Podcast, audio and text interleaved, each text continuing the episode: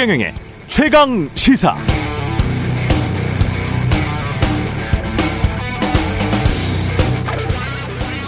개가 사람을 물면 뉴스가 아니고 사람이 개를 물면 뉴스다.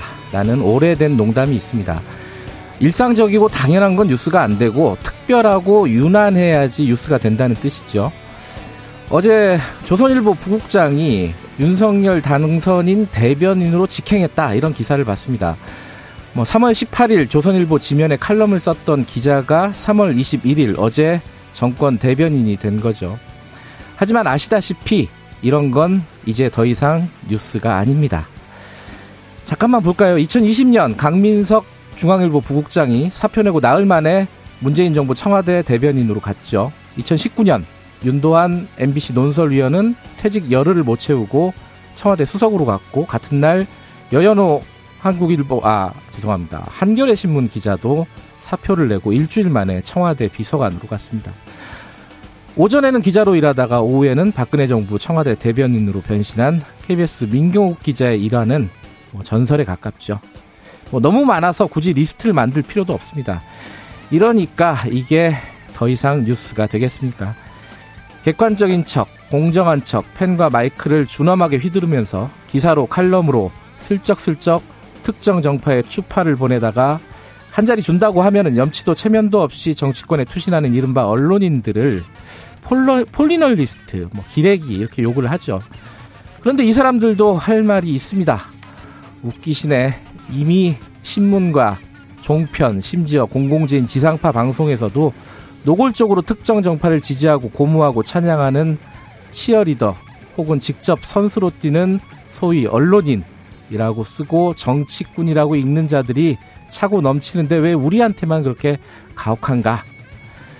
그네들은 정치권에 가면 그만이고 또 다른 그네들은 노골적인 정치꾼 노릇을 계속하면 그만이지만 지금 바닥을 치고 지하 5층, 지하 10층으로 추락해버린 언론 신뢰도를 다른 누군가는 짊어지고 살아가야 합니다. 하지만 그렇게 억울하실 건 없습니다. 다 우리 동족들이 쌓은 업보일 테니까요.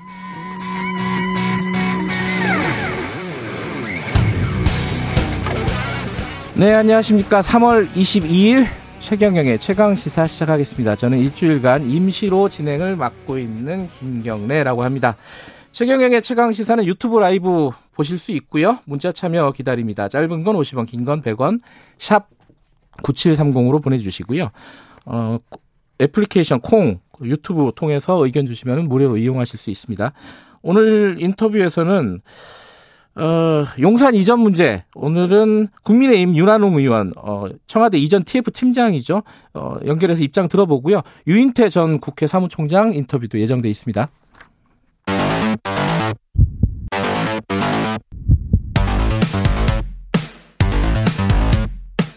오늘 아침 가장 뜨거운 뉴스. 뉴스 언박싱. 네, 뉴스 언박싱 민동기 기자 김민아 시사평론가 나와 계십니다. 안녕하세요. 안녕하십니까. 아직도 목이 좀 그러네요. 진짜 이 오미크론 확진된 지가 2주가 훨씬 넘었는데 아, 목이 좀 갔, 좀 그렇죠. 제가 좀 잠겨 있죠. 생각보다 오래 가는 것 같습니다. 네, 오래 가네요. 네. 저도 목이 갔습니다. 어디로 갔어요? 네, 어디로 어디론가 가버렸어요. 목이. 네, 죄송합니다. 제가 오프닝에서 뭐 뉴스 가치가 없다고 얘기했는데 저는 뉴스 가치 있는 거 얘기 좀 해보죠. 어제 또 난리가 났습니다. 사실 어제 아침 저희들이 용산 이전 관련된 여러 가지 네. 얘기를 하면서 여기까지 또 사안이 진행이 될지는 저는 진짜 예상을 못했어요. 김민하 평론가는 어떠셨어요? 어제 제가 이 496억 예, 국무회의에 상정이 안 되면 그거 큰일이다. 네, 그렇게 되면 인수위가 있는 이 의미가 없는 거다. 이렇게 말씀드렸지 않습니까? 네. 상정 안 한답니다. 근데 네, 국무회 오늘 국무회의에서 안 다룬대요. 네, 어떻게 합니까 이거? 어떻게 좀 해보십시오, 김경래 기자님. 근데 청와대가 어, 입장이 갑자기 바뀌었어요, 그죠? 그 전에 다른 뭐 인터뷰에서는 좀 이, 뉘앙스를 좀 달랐었는데 그러니까 어떻게 된 거죠? 인수위, 어제? 인수위라든가 당선인의 뭐 의사를 존중하겠다 예. 이런 취지의 인터뷰를 박수현 청와대 국민소통수석이 했거든요. 예, 저도 기사에서 봤어요. 그렇습니다. 예. 했는데 어제 오후에 갑자기 이제 브리핑을 합니다. 네. 그때 당선인의 취지는 충분히 뜻에 공감을 한다. 음. 그런데 계획 자체가 좀 무리한 면이 있어 보인다. 음. 그래서 당선인 측과 인수위 측에 우려를 전하고 필요한 협의를 충분히 거쳐서 최종 입장을 결정을 하겠다. 이 얘기는 이제 사실상 반대 뜻을 밝힌 것으로 보이거든요. 그러니까 이게 왜 입장이 바뀌었느냐를 두고 언론들의 해석이 있는데 아, 조선일보 오늘 보도에 따르면 청와대 내부에 아, 이른바 그 인수위 쪽에 협조하지 않은 협조파가 있고 네. 투쟁파가 있다라고 합니다. 투쟁파 같은 경우에는 이름도 지, 잘 붙여요. 지방선거를 앞두고 물러서면 안 된다. 예. 이렇게 이제 양파가 있는데 예. 문재인 대통령이 투쟁파의 힘을 실어준 것이다. 이렇게 해석을 하고 있습니다. 어쨌든 그 입장 변동을 할 때 타임라인으로 보면은 중간에 어, NSC 국가안전보장회의가 있었던 거죠. 그렇죠. 그렇죠. 네. NSC 회의를 열어서 어, 거기서 나온 이제 의견들을 종합을 해서 사실 그 결과를 브리핑하면서 박수영 국민소통수석이 브리핑하면서 네. 한 얘기예요. 지금 이제 민동 기자님 말씀하신 음. 부분이. 그리고 NSC 회의라는 거는 국가 안보에 관련된 뭐 이런 청와대의 국가 이 NSC 구성원하고 여기에 더해가지고 확대 장관회의 형식으로 열렸거든요. 네. 그래갖고 기재부 장관이라든지 행안부 장관이라든지 다 왔습니다. 아, 예산 관련된 쪽도 다 왔군요. 그렇죠. 그래서 한번 따져 본 것 같아요. 이게 네. 어, 국방부하고 합참을 이렇게 순차적으로 이전하고 하는 문제가 네. 국가안보에 미칠 영향이 없겠는가 이걸 음. 따져본 것 같은데 일단 이제 여러 가지 이제 스케줄을 짚어보면 4월이 좀 이 민감한 시기인 건 맞습니다. 4월이 왜 그렇죠? 4월에 이제 한미. 연합훈련이 있고 아, 연합훈련이 있고. 여기에 더불어서 김일성의 생일이 있어요. 아, 근데 김일성이 4월이 생일이에요? 예, 뭐 저도 북한에서는- 4월이 생일인데. 아, 그러세요? 저는 저는 그 10월이 생일입니다. 아, 네. 죄송합니다. 10월 14일이라는 걸 꼭 기억을 해 주시고. 근데 이제 그 태양절이라고 부르잖아요, 북한 사람들이. 예. 근데 이번에 그냥 넘어갈 분위기가 아닙니다. 아, 뭐 뭐라도 하나 쏘든가 뭐. 그렇죠. 예. 110주년이고 해가지고. 최근 또 북한 분위기가 이상하잖아요. 예. 그렇죠. 그래서 뭔가 ICBM 발사 시험이나 이런 것들을 굉장히 크게 할 가능성이 있는데, 근데 윤석열 당선인 계획대로 하면은 이때 이사를 한창 하고 있는 거잖아요. 그렇게 되죠. 타임라인으로 그렇죠. 보면. 그리고 이제 언론의 지적 등등을 보면 어쨌든 이게 국방부하고 합참 등은 이 일선의 이제 군부대의 어떤 훈련 상황이라든가 작전 상황 이런 것들을 실시간으로 이제 체크하고 그런 것들을 이제 온라인으로 다 이 어떤 통제를 해야 되는데 그러한 것들을 옮길 때 혹여 잘못하면 일종의 해킹이나 이런 것에 이제 대상이 될 수도 있다. 이런 지적들을 또 하고 있는 상황이어서 음. 여러모로 이제 이런 걸 감안한 게 아닌가 싶은 어떤 부분이고 여기에 더불어 가지고 이 오늘 이제 국무회의에서 496억의 예비비를 승인하는 것을 다루지 않겠다라고 했는데 그 얘기하면서 사실 이 관계자 발로 또 기사에 뒤에 붙어 있는 말이 또 있어요. 뭐예요? 관계자가 이렇게 얘기를 합니다. 근데 이거를 뭐 496억을 계속 뭐 다룰 수가 없다 이게 아니라 음. 충분히 협의가 되고 그다음에 어떤 어떤 상황 공유가 되면 얼마든지 그때는 이제 다룰 수 있는 것이다라고 음. 얘기를 하고 있어가지고 완전히 뭐 이 이 이전 자체에 대해서 발목을 잡는다기보다는 문재인 대통령 임기가 어쨌든간 어쨌든간에 5월 9일 자정까지 하는 거잖아요. 네. 그럼 그때까지는 안보 공백이라든가 이런 걸 초래할 수 있는 그런 것은 이제 좀 할 수가 없다 이런 차원에 가까워 보입니다 지금.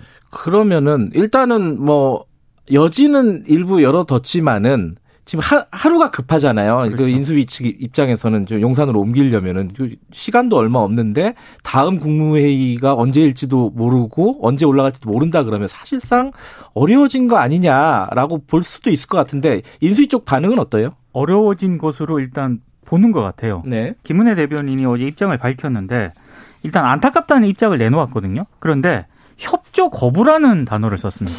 약간 워딩들이 세더라고요. 그렇습니다. 네. 그러니까, 그러니까 문재인 정부가 새 정부 출범에 발목을 잡고 있다. 아마 이런 좀 뉘앙스를 좀 표현을 한 것 같습니다. 음. 그래, 그러면서 했던 얘기가 윤 당선인이 통이동에서 정부 출범 직후부터 바로 조치할 시급한 국정 과제를 처리해 나가겠다. 그러니까 청와대는 죽어도 안 들어가겠다라는 뜻을 거듭 밝힌 것으로 보입니다. 임시 사무실을 계속 쓰겠다. 계속 쓰겠다라 거기서 이제 국정 음, 과제를 처리해 나가겠다는 그런 입장을 밝힌 것이고요. 저는 그 뒤에 것도 상당히 좀 의미 있다고 보는 의미심장하다고 보는데 5월 10일 0시부로 윤 당선인은 청와대 완전 개방 약속을 반드시 이행하겠다 이렇게 얘기를 했거든요. 근데 통상 그 5월 10일부터 이제 윤석열 당선인 임기가 시작이 되잖아요. 그렇죠. 근데 그렇다 하더라도 전임 대통령이 그날 오전까지 이게 오찬하고 뭐 직원들하고 헤어지고 이런 거를 용인을 해줬거든요. 하하. 근데 어, 지금 이 뉘앙스로 봤을 때는 전임 대통령에 대한 이런 거를 이제 배려를 안 해주겠다라는 해석- 해석도 충분히 될 수 있는 대목입니다. 아, 지금 이제 통이동에 지금 이제 인수위 사무실을 그냥 이제 임시 집무실로 이제 쓰는 그림이 될 거잖아요. 네. 근데 이게 안 좋은 게 어, 언론 보도를 보면 창문이 방탄 유리가 아닙니다. 그러니까 보안상의 문제가 있다. 경호 보안상의 그렇죠. 문제가 네. 많죠. 거기서 직무를 볼 수가 없어요, 사실. 그렇게 하면 안 되는 건데 근데 이게 지금 말씀하신 대로 어, 앞서 말씀드린 거는 제가 말씀드린 건 문재인 대통령은 그러면 이제 5월 9일 자정까지는 어쨌든 내 임기다. 이걸 얘기하고 있는 거고 윤석열 당선인은 그래 그 맞는데 하지만 5월 10일부터는 내가 대통령이다. 그러니까 그 전까지는 뭐 어쩔 수 없는데 그 바로 그때부터는 내가 어 예정한 대로 하고 싶은 대로 해야 된다. 이 얘기거든요, 서로. 그러면 이거를 제가 볼 땐 국민들이 볼 때 이게 뭐냐, 지금. 그러니까 이게 졸지에 뭐 저쪽 민주당 쪽 누군가는 이 전세 난민이라고 아 그건 김종대, 김종대 전 네, 의원이 네, 네. 전세. 난민이 된 거 아니냐? 정의당입니다. 예, 정의당에 예. 그런 얘기까지 하고 그러면 되게 굉장히 보기가 좀 불안한 느낌이 들겠네요. 누가 아니, 잘못했든 잘했든 간에. 그렇죠. 가정집 예. 이사할 때도 서로 이렇게 안 하지 않습니까? 이거 뭐 가정집 이사에 비교할 건 아니지만 혹시 그렇게 됐습니까? 혹시 김경래 기자님은? 이사는 항상 힘들어요, 사실은. 그렇죠. 네, 힘들긴 합니다. 이 저도 정- 이사를 많이 해봤는데. 이 정도 상황이 되면 개인과 개인 간의 이사는 보통 다른 집을 알아보죠. 그렇죠. 그래서 이게 국민 어쨌든 국민들이 볼 때는 이렇게 가면 안 되고 이게 결국 이제 앞서 말씀드린 안보 문제든 뭐 서로 어떤 뭐 임기 문제든 이거는 물밑 협상이든 아니면 당사자끼리 뭐 조건 없이 만나든 간에 뭔가 조율을 하고 서로 사정을 이해를 하고 수용을 하고 뭐 이런 과정을 거쳐야 되는 거지. 지금 오늘 어제 이렇게 되고 오늘도 계속 이거 가지고 뭐 입씨름 할 거 아니에요 여야가. 아, 이게 뭐 요번 주 내내 가겠죠. 저이 여당은. 지금 음. 이제 민주당은 무슨 뭐 K 트럼프다 무슨 뭐 취임덕이다 뭐 이런 얘기까지 해가지고 막 공격의 날을 세우고 있는데 허니문이라는 게 완전히 없어졌군요. 그렇죠 허니문이 아니고 이걸 뭐 전쟁 시작이 벌써 비터문이라 그러나요, 이거를? 그러니까요 이것을 국민들이 볼 때 얼마나 불안합니까 안 그래도 예. 윤석열 당선인하고 문재인 대통령 간의 관계가 있잖아요 예. 검찰총장 하다가 정치 직행한 거에 대해서 여러모로 우려가 있는데 네. 거기에 대해서 국민들은 어쨌든 간에 대선이 끝났고 선출이 됐기 때문에 윤석열 당선인이 뭔가 풀었으면 좋겠는 것 거기에 대한 마음이 있거든요. 이게 분위- 매끄럽게 지나갔으면 좋겠는데 이건 회동도 못할 분위기입니다. 지금. 분위기가 좀 그런 거 있었던 것 같아요. 오늘 언론을 보도를 예. 보니까 이를테면 측근들 있지 않습니까? 예. 장재현 비서실장, 김한길 국민통합위원장, 그리고 김병준 균형발전위원장, 특위위원장 등이 예. 약간 속도 조절할 필요가 있다라고 건의는 했었나 봐요. 음, 그런 얘기를 누- 누가 했죠. 그, 그 김영한 김영한 고문. 예. 과학기술부 장관이 이제 예. 어제 페이스북에 올렸는데 예. 그런데도 그분은 윤- 시를 쓰셨더라고요. 그렇죠. 페이스북에다가. 예, 윤석열 당선인이 그럼에도 이제 본인이 강행을 했다. 예. 근데 정진석 국회 부의장이 어제 이런 얘기를 했습니다. 굉장히 유감스러운 상황인 건 맞는데 네. 어찌됐든 문재인 대통령하고 윤 당선인이 만나야 된다. 그러니까 두 분이 만나서 얘기를 해야 된다라는 점을 강조를 했거든요. 네. 그러니까 제가 봤을 때는 상황이 최악으로 가 기를 방치를 하는 것보다는 일단 물밑에서 최소한 접촉하려는 노력은 다시 하지 않을까 싶습니다. 근데 접촉을 어제 또 하긴 했어요. 장재현 의원하고 이제 이철희 정무수석하고 만났죠. 그렇죠. 예. 접촉을 했는데 이게 이제 그 청와대 NSC 회의 결과 나오기 전에 만난 그렇죠. 걸로 지금 파악이 되거든요. 근데 그때 이미 회동에 관련된 협상이 결렬이 됐습니다. 일차적으로. 음. 여전히 걸림돌은 의제 조율이 안 된 거죠. 그렇죠. 네. 여전히 걸림돌이 인사 문제로 보이고 특히 이제 감사원 감사위원 인사 문제 놓고 이제 두 명 중에 이 언론의 구체적인 보도가 좀 나오고 있는데 두 명 중에 한 명을 어떻게 임명할 것이냐 뭐 이런 문제인 음. 것 같아요. 결국 네. 그거에 따라서 앞으로 감사원에서 의사결정을 할 때 그게 달라질 수 있으니까. 근데 그런 것도 사실 사전 조율이나 이런 것들이 안 되면 그러면 윤석열 당선인하고 문재인 대통령은 안 만나는 거냐.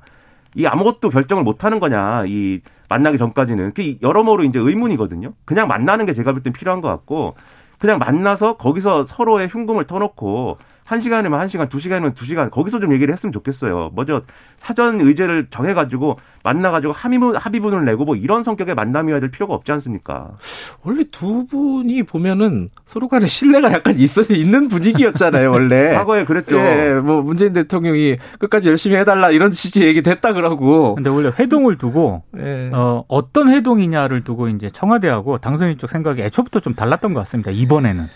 회동을 여러 번 하더라도 일단은 만나는 게 중요하지 않는가 이런 모든 문제에 대해서 서로 사정을 이해하지 않으면 이게 뭐 풀리겠습니까 이게? 저희가 2부에서 어, 유인태 전 국회 사무총장하고 윤한홍 지금 인수위 팀장 연결해서 만나 만날 건지 좀 물어보겠습니다. 소문이 흉흉해요. 오늘 박수현 박수현 수석이 굉장히 많은 언론 대응을 한다는 소문이 있습니다. 아 그래요?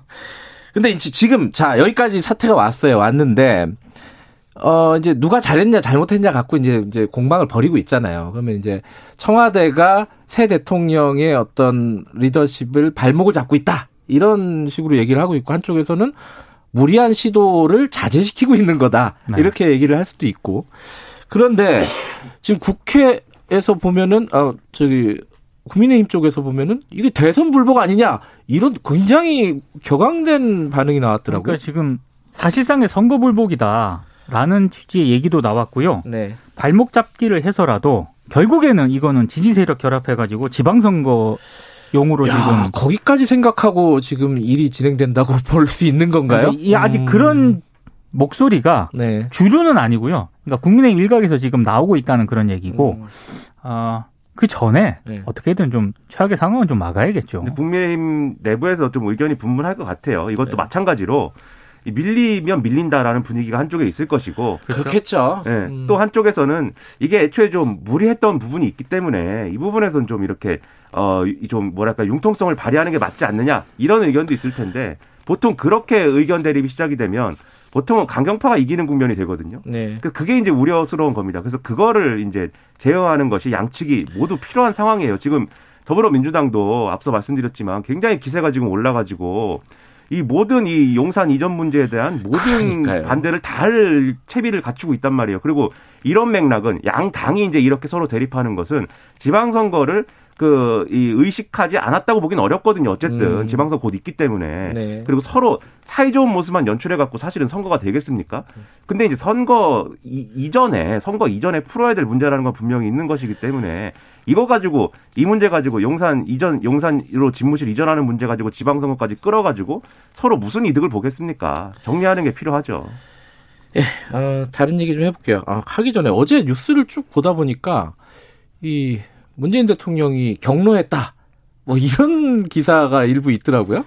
경로한 정확히 읽어보면 예. 경로한 것으로 알려졌다. 그러니까 그게 보니까 저 그 여당 아, 여당 의원의 전원인데 그게 그렇습니다. 또 전원의 전원이더라고요. 전- 그러니까요. 몇 단계를 거쳤기 어, 때문에 전원의 전원을 보도했는데 야 진짜 메이저 언론에서 이런 기사는 좀 안 썼으면 좋겠다라는 생각이 딱 들더라고요. 그거 볼 때. 그리고 대통령도 이제 좀 자주 언론에 경로하실 일이 있으면 이제 언론에 나오셔가지고 이제 직접 예, 카메라 앞에서 경로하는 게 그래서 필요하고 그러니까 이게 두 단계를 거쳐서 들어야 되니까 이게 참- 그러니까요. 나머지 경로는 경로 안 한 걸로 했으면 그러니까 좋겠어요. 정말로 경로했는지는 국민들이 보고 판단을 해야 될 일이지 네. 전원의 전원을 통해서 언론을 통해서 이렇게 하는 건 그러니까 아니죠. 진짜 이런 기사는 좀 안 썼으면 좋겠어요. 그렇습니다. 예. 예. 자, 이제 인수위 얘기 좀 해보죠. 어찌됐든 뭐 갈등은 있지만은 이전 문제 가지고 갈등은 있지만은 인수위는 지금 일을 해야 되지 않습니까? 지금 그 중에 하나 좀 논란이 되고 있는 게 인수위 구성이 마무리가 됐는데 여가부 여성가족부가 뭐 패싱이 됐다? 뭐 이게 왜 왜 나오는 겁니까? 그러니까 이게 어제 이제 본격 가동에 들어갔거든요. 예. 그러면서 어제 인수위가 5월 초 국정과제 발표를 목표로 삼고 네. 여러 가지 계획을 발표를 했습니다. 근데 그 계획을 발표를 했는데 논란이 되고 있는 게 여성가족부도 인수위원회에 공무원을 이제 파견 공무원을 추천을 하잖아요. 네. 근데 인수위에서 모두 배제가 됐다는 겁니다. 인수위에서 이제 다른 부처 공무원들은 다 받았는데 여가부 공무원들은 최종 포함이 안 됐다라는 거고요. 그러니까 지금은 포함이 안 됐지만 나중에라도 혹시 추가로 공무원을 파견받을 가능성도 있잖아요. 네. 근데 그 가능성에 대해서도 인수위 쪽에서는 그거 아니다. 음. 이렇게 선을 그어버렸거든요. 그러니까 신용현 인수위 대변인이 어제 브리핑에서 그 얘기가 나왔습니다. 그러니까 이렇게 얘기를 합니다. 여성 정책이 소홀히 되지 않을까 걱정이 있을 수는 있다. 그런데 여성 청년 노인 저출산 문제가 폭넓게 다뤄질 것이기 때문에 부족하다면 자문위원단에서 충분히 보충이 될 것이다 이렇게 얘기를 했는데 근데 이게 이렇게 그대로 액면 그대로 해석이 안 되는 게 윤 당선자 쪽에서 인수위 구성에서부터 이 여가부 폐지를 이미 경선 과정에서 여러 번 얘기를 하지 않았습니까? 네. 그 맥락에서 이게 지금 이 연장선 아니냐 이런 해석이 나오는 거죠. 과거에 이명박 정권 때 이명박 대통령이 당선됐을 때도 인수위에서 처음에 여가부 공무원들이 파견 안 받아가지고 아 그랬어요? 그게 네. 이제 논란이 음. 됐고 그때도 이제 여가부 폐지론이 있었잖아요. 음흠. 그래가지고 그것 때문에 이제 파견 안 받는 거 아니냐라는 게 논란이 있었는데 그때도 결국 이제 여가부 폐지를 좀 밀어붙이려다가 이게 여론의 반발이나 이런 것들이 또 현실성이나 이런 것들을 따져봤을 때 어렵겠다 해서 여가부를 축소한 거지 않습니까? 네. 그러면서 이제 여가부 공무원이 이제 파견이 됐었거든요. 이번에도 마찬가지일 것이냐. 근데 지금 마찬가지가 아닐 것이다라고 얘기를 하고 있는 거예요. 그러면은 여가부 폐지라는 거는 거의 기정사실로 놓고 가는 거 아니냐라고 해석할 수밖에 없는데 근데 여가부 폐지라는 게 말이 이제 여가부 폐지지 지금 여가부가 담당하고 있는 업무나 이런 것들은 다른 부처가 그럼 하든지 뭔가 나눠줘야 될 필요가 그렇죠. 있는 거잖아요. 그렇죠. 다른 부처를 더 만들든지 뭐 새로 신설하든지 이런 필요성이 있는 것이기 때문에 일단 여가부가 업무 보고는 한답니다. 음. 업무 보고는 하는데 그러면 새로 어떻게 부처를 만들고 어떻게 이 어, 새로운 어떤 이 업무 분장을 어떻게 짤 것이냐 이걸 논의하는데 여가부 공무원은 필요 없는 것인지 그것은 음. 좀 의문입니다. 저는. 어, 어제 박지원 공동 비대위원장 네. 민주당 어, 인터뷰를 했었는데 여가부 폐지가 그 정부조직법 개정으로 올라오면은 명시적으로 반대하겠다라는 입장을 얘기를 했거든요. 네. 어, 물론 이제 폐지가 아니라 이제 이름을 좀 수정하거나 그렇 뭐 조정하는 그렇죠. 정도까지는 협의할 수 있지만은 아예 폐지한다는 거는 받아들일 수 없다. 이게 또 한바탕 국회에서 시끄러울 것 같아요. 그죠? 그 정부조직법 개정안을 처리를 해야 이게 네. 폐- 폐지가 되든지 말든지 하는 건데 네. 국회 의석수는 지금 말씀하신 대로 민주당이 다수지 않습니까? 네. 또한 번의 전쟁이 또 벌어지는 거죠. 예, 아, 그건 아직 시간이 있으니까 좀 지켜보도록 하고요.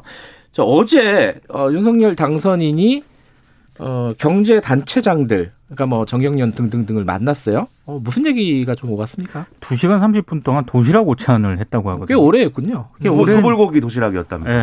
그, 아, 이- 요새 맛있는 거- 먹방이 유행해서. 예, 맛있는 거 드셨더라고요. 예. 근데 일단 윤 당선인이 이런 얘기를 했습니다. 예. 기업이 자유롭게 활동하는 것을 방해하는 요소를 제거해 나가는 게 예. 정부가 해야 될 일이다. 네. 그리고 어, 자, 자신과 언제든 통, 직접 통할 수 있도록 하겠다. 이 얘기를 했거든요. 네. 그러니까 이명박 전 대통령이 당선이 됐을 때 기업인들하고 직통 전화를 한번 개설한 적이 있지 아? 그랬었네요. 예. 어허. 그러니까 이거를 다시 부활을 시키는 것이다라는 언론들의 해석이 있고 음. 어제 이제 경총 회장 같은 경우에는 중대재해처벌법과 관련해서 기업인들이 걱정이 많다. 그리고 정경련 회장은 이거는 기업인들을 잠재적 범죄자로 취급하기 때문에 보완이 필요하다. 이런 점을 좀 전달을 한 것으로 음. 보입니다. 근데 지금 어제 그 모임을 앞두고 그 경제단체 내에서도 좀 불만들이 좀 있었던 것 같습니다. 어떤 불만이요? 왜냐하면 문재인 정부에서 국정농단 사건 때문에 사실 정경련이 패싱이 되다시피 했잖아요. 그랬죠. 근데 음. 어제 모임 자체가 1차 연락책을 정경련이 맡았다고 해요. 음. 그러니까 사실 이 문재인 정부 들어서 상 대한항공 회의소가 사실 이게 일종의 재계 맏형 노릇을 해왔는데 음. 갑자기 이 기회에 정경련이 다시 위상 회복을 하려는 것 아니냐. 막 이런 신경전도 있는 것 잠깐만, 같아요. 삼성, LG 이런 데가 정경련에서 다 빠졌잖아요. 다 그렇죠. 살퇴했습니다. 어, 네. 그- 근데도 정경련이 일종의 약간 어레인지 전체적으로 조율한 역할을 했다. 그 역할을 하니까 어. 불만들이 좀 있었던 것 같습니다. 그러니까 인수위에서 정경련에 먼저 연락을 한 거죠. 어허. 첫 번째로 연락을 한 거죠. 이 경제단체들과 관련돼서 첫 번째로 연락을 그동안 해서는 무슨 일이 있었는지 잊어버렸다. 그러니까 이 연락을 먼- 제일 먼저 해서는 음. 오찬을 해야 되니까 다른 경제단체들한테도 연락을 좀 해주십시오. 음. 이렇게 하니까 정경련이 일종의 간사처럼 이제 아. 연락을 했는데 그래서 대한상의가 화가 났습니다. 아하. 그래서 이거 왜 이렇습니까? 이렇게 하지 맙시다. 음. 다시 연락을 개별적으로 했다는 거예요. 아이고야. 근데 이런 것들이 지금 말씀하신 것처럼 정경영 부활의 신호탄이냐 뭐 음. 이렇게 접근하는데 저는 이제 이게 관성에 뭐 어떤 관성에 따라서 한 거면은 저는 이건 뭐 바로잡을 필요가 있다고 보고 네. 정말 의지를 가지고 정경련의 힘을 실어주겠다는 것이냐라고 하면은 네. 경제단체가 거기만 거기만 있는 것도 아닌데 이거 왜 그렇게 하는 것인지에 대한 설명과 이해는 있어야 될 것 같아요. 아, 거기까지 생각을 안 했나? 일부러 그러는 건지 잘 모르겠네요, 이 부분은. 근데 어쨌든 경제단체 뭐 기업 쪽이잖아요. 어, 기업들 얘기 들을 수 있죠. 들어야 되는 거고. 네. 당선인이면 입- 당연히. 노동계 쪽이랑도 좀 만나야 되는 거 아닌가요? 이게, 이게 좀 예정이 돼 있나요? 그 민주노총이 예. 인수위 앞에서 이제 기자회견 열고요. 예. 우리하고도 좀 만납시다 이렇게 얘기를 했거든요. 근데 여기 당연한 거 아닌가요? 사실? 이 여기에 대해서는 아직 뭐 인수위 쪽이나 이런 데서 아, 입장 예. 나온 건 없고요. 다만 일정이었군요. 예. 민주노총 위원장이 이 얘기는 했습니다. 업무 공간 옮기는 것보다 노동자들 절박함을 들을 수 있는 그런 자리가 더 시급하다 이런 음. 얘기를 했습니다. 아, 시간 많지 않은데 짧게 홍준표 의원이 약간 난리예요. 그게 지금 지방선거 앞두고 무슨 일이 지금 벌어지고 있는 겁니까? 그러니까? 공천을 어떻게 할 것이냐의 기준을 정해야 되는데 홍준표 의원이 지금 어디로 나오려고 그랬죠? 대구시장에 대구시장에 나오려고 예. 합니다. 근데 여기서 이제 일종의 핸디캡을 주기로 했어요. 예. 그래가지고 이 과거에 2020년 총선에서 공천을 못 받고 탈당 후 무소속으로 이제 당선되지 않았습니까? 예. 여기에 더해가지고 현역 의원인데 지금 대구시장 나간다고 하는 거잖아요. 예. 그두 개에 대해서 15%와 10%씩 감점을 주기로 했는데 그럼 사실상 떨어지는 거 아니에요? 그 정도 되면? 그게 다 해당되는 게 홍준표 의원뿐이에요. 아하. 마이너스 25%라는 핸디캡을 안고 뛰어들어야 되는데 예. 홍준표 의원의 항변은 이런 겁니다. 이게 결국 김재원 최고위원이 주도해가지고 만들어진 룰인데 아, 자기 떨어뜨리려고 자기 나가려고 김재원 김재원 최고위원도 대구시장 입장 나온다는 그러니까 거 아니냐. 자기가 부당하다. 나가려고 그리고 예. 2020년 총선에서 무소속 그 나가가지고 당선된 거를 이번에 또 적용하면 이중처벌 예. 아니냐 이렇게 항변을 하고 있는데 뭐 재밌는 장면인 것 같습니다.